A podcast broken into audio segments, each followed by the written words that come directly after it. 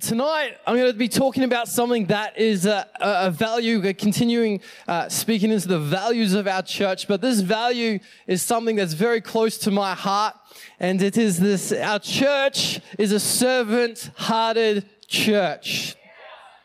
We go the extra mile to build his house with our God given gifts and talents. I want us to say this together tonight because this is this is a strong value as a as for us as a church. So we're going to do it on three, okay? One, two, three. Our church is a servant-hearted church. We go the extra mile to build His house with our God-given gifts and talents.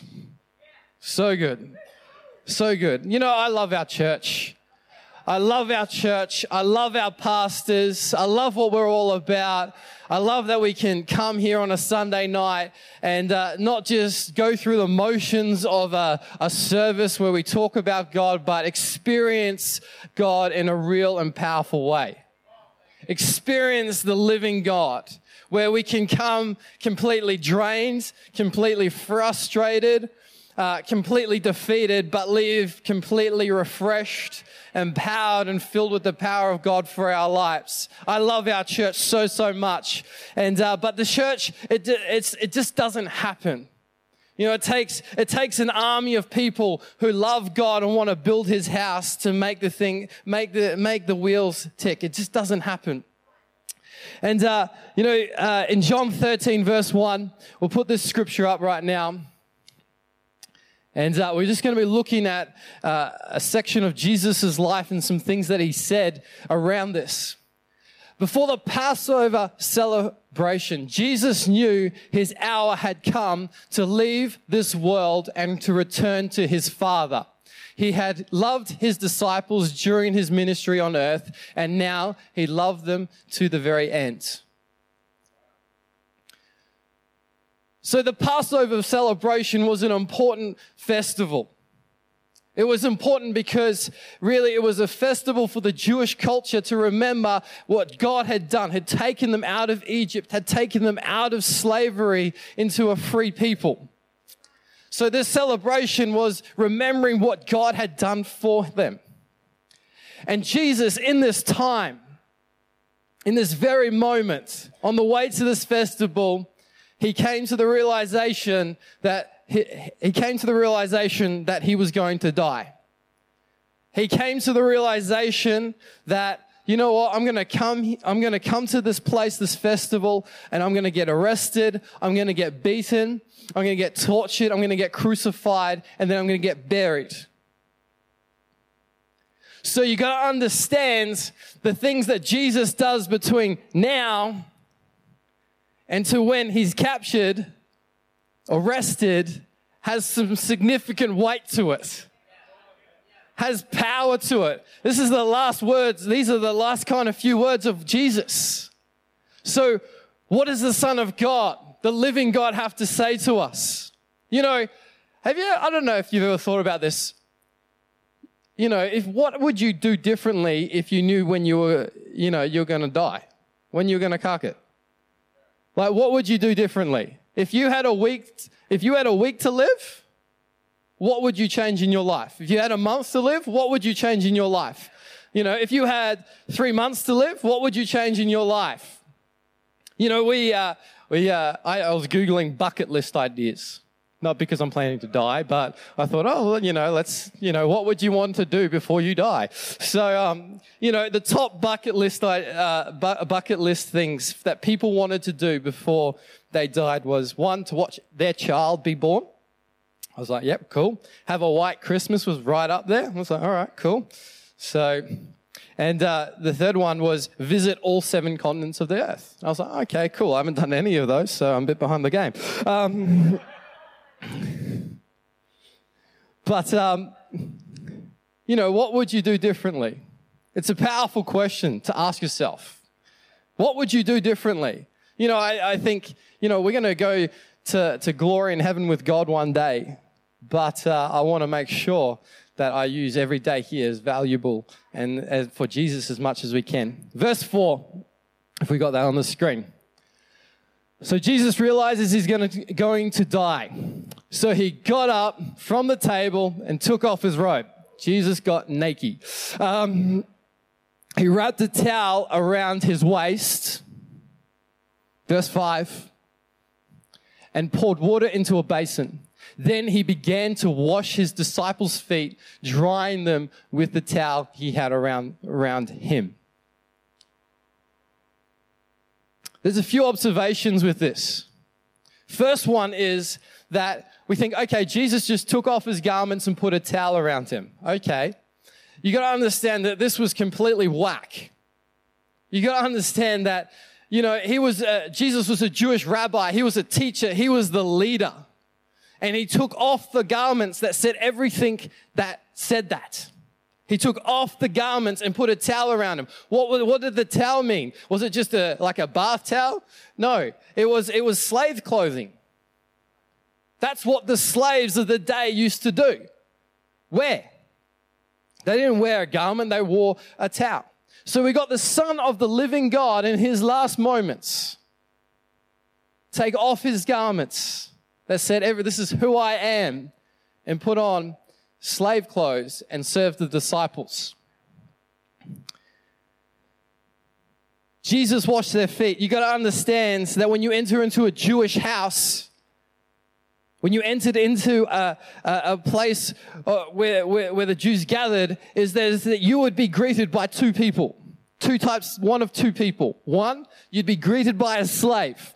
And that slave's job was to wash your feet before you entered into the house. The other person you would meet if you didn't meet a slave is because they couldn't afford slave was the host of the, uh, the house who invited you over. They would come and they would wash your feet. It wasn't, uh, it wasn't uh, a popular job, as you can imagine. Have you ever thought of, like, I was looking at my feet the other day and I'm like, geez, my feet are mung. I kicked my pinky toe when I was younger. It's all like all whacked out, you know. and, uh, you know, but like, I always think, oh, how much worse would the disciples' feet been? They didn't have like closed in shoes. They had sandals and they walk long distances. You know, their feet would be covered in dirt and grime, and uh, it'd be dry, and they would have cracked. And then, you know, you, some some unfortunate soul, you're the person that has to wash your feet. Tinia, thanks, Teresa.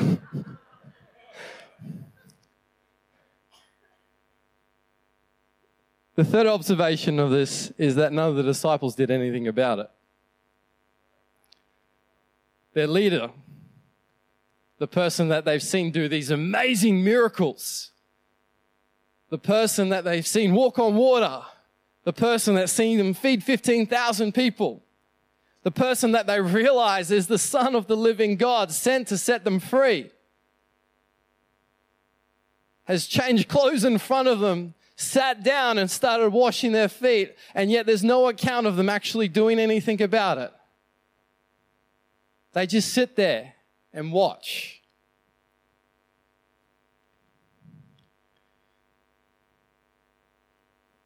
This is this, I don't know if it's an awkward moment. Like, what's Jesus doing? This is crazy. I don't know. But there's no account of them doing anything. Verse 13. You call me teacher and you call me Lord. And you're right because that's what I am. So Jesus just said, I am what you say I am.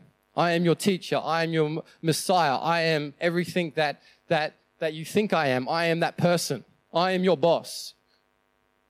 14, verse 14. And since I, your Lord and teacher, have washed your feet, you ought to wash each other's feet.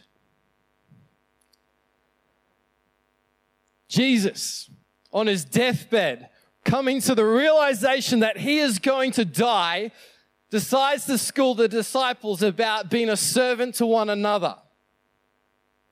The king, the son of God, he didn't need to, he had the title, he had done the amazing miracles, but yet in all that, in his final moments, he decided to take a place of a servant, to take off his garments, to put on slave clothes, and to serve as an example of how we should live.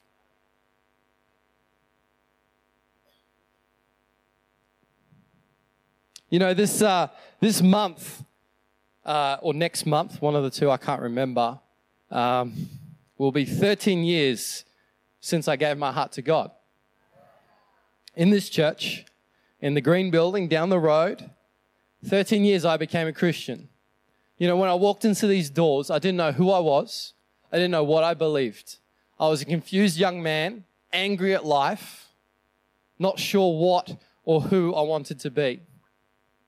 And I remember when I gave my heart to God, God showed himself so real and so powerfully to me in that moment. And it completely changed my, completely changed my world.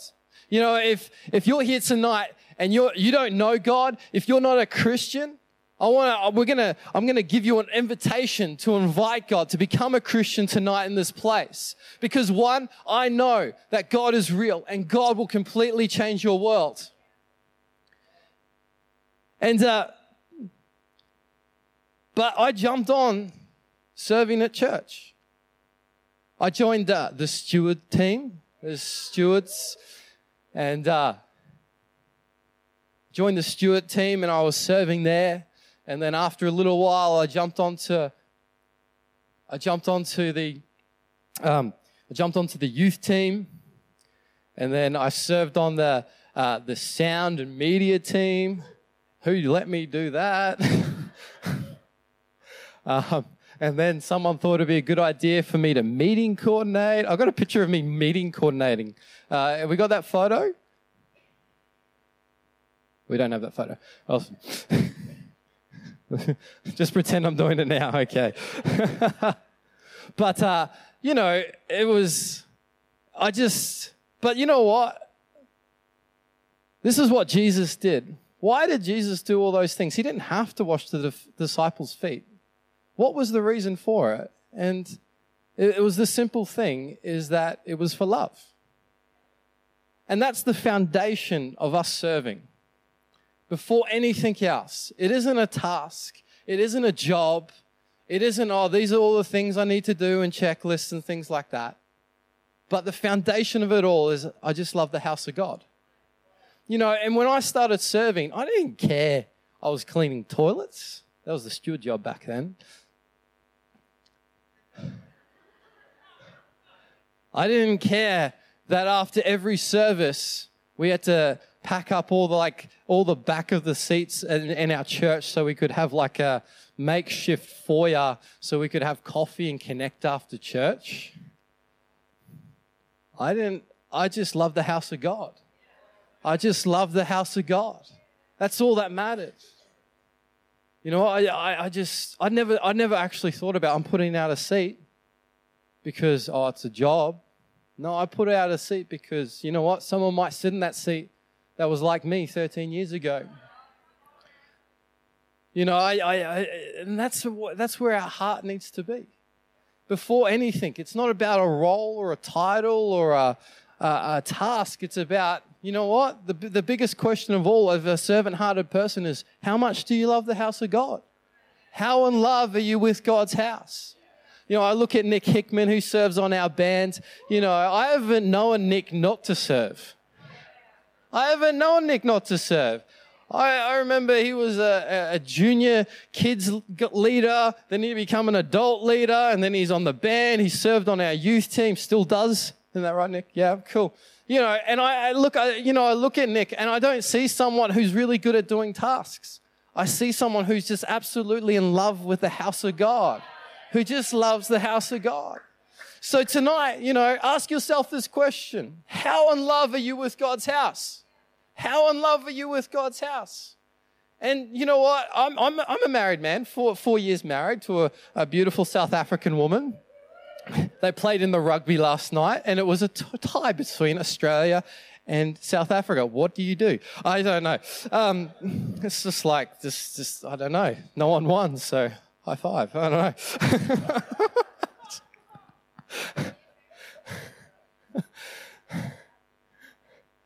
Um, forgot what I was going to say now. but it all comes back to it's it's you know in our in our in our marriage is this is that we need to show love to one another. My job as a husband is to understand how my my wife feels loved. You know, she is a quality time person. So I've got to make undivided attention for her. I've got to put the phone away. And but it's a way of expressing love. And really, as someone who's a servant heart, you love the house of God. You've just got to figure out the way that you want to express that love in the house of God. How do you want to express it? What are you good at? You know what? I tried the steward team. I was good at that. I tried the sound of me- multimedia team. Wasn't that good at that, but you might be. I tried the kid. Oh, I did do the kids team. I was good at that for a couple of years. I served in youth. I just tried things and you know what? Uh, what I found is as I served, I discovered more and more about who I was and what God had given me and what I was passionate about and what I loved. Um, but I'm gonna I'm gonna share a bit of uh, a vulnerable kind of moment in my walk with God that I wasn't too particularly proud of, and actually it probably lasted about 12 months.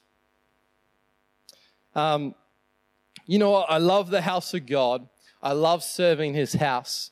Well, I was serving in our youth ministry. I went into, I jumped into a back of a mate's car. We drove down to Sydney. We went to a youth conference there. It was called Phenomena. It was phenomenal. And, uh, we had great guys like James Murray, Jurgen Matthesius were preaching. And um, I came back really on fire for young people.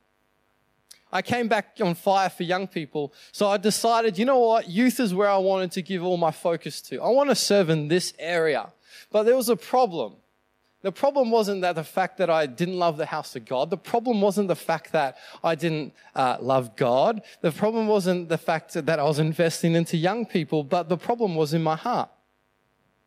The problem in my heart was that it wasn't, though I was doing on the outside all the good things, on the inside it was all about me. See, this is the cool thing about the story with Jesus. It, it, it really it has nothing to do with God, with Jesus. It's all about the action that he did. And this is what I realized is that even though I was serving with the right intentions, investing into the house of God, it was all about me. It's all about me. Philippians 2, verse 3 and 5 says this Don't be selfish. Don't try and impress others. I was selfish. I was trying to impress others. Be humble. I wasn't doing too good there either. Thinking of others as better than yourselves. You know what? It was a game. How far ahead can I get in part, and uh, how far ahead can I get in front of my peers? Don't look out only for your own interests. You know what? A servant hearted person, it's not about you, it's about what you can give. No strings attached. But take an interest in others. You must have the same attitude that Christ had, bringing it back to the attitude of a servant. You know, tonight in this place, I challenge you to ask you this question Where is your heart at? Are you a servant hearted person? Yeah, you might be doing the right things. You might have the right attitude. You might be, uh, you know, on the outside look like it's all good together, but you might be even serving in a high capacity. On the inside, it's all with the wrong motives. It's all about you. It's all about how far you can get. But you know, I realized it's about nothing to do with me, but everything to do with God. About magnifying Him, about showing people His love, about empowering people to change the world. You know, I look, I, you know, I'm, I'm, I'm a ministry area pastor, as Jeremy said. I look after young adults and 25 plus. You know, I literally, all I see my job is to love people, to love God, and to release people what God's called them to do. I don't see you know, I see this as an honor and privilege. I look at this, I get up on stage and I'm like, oh, this is crazy. Why would they do this? Um, but it all comes down to the simple thing it's just nothing to do with me, but everything I can give. Give to people in this place. Come on, let's close our eyes right now. Heavenly Father,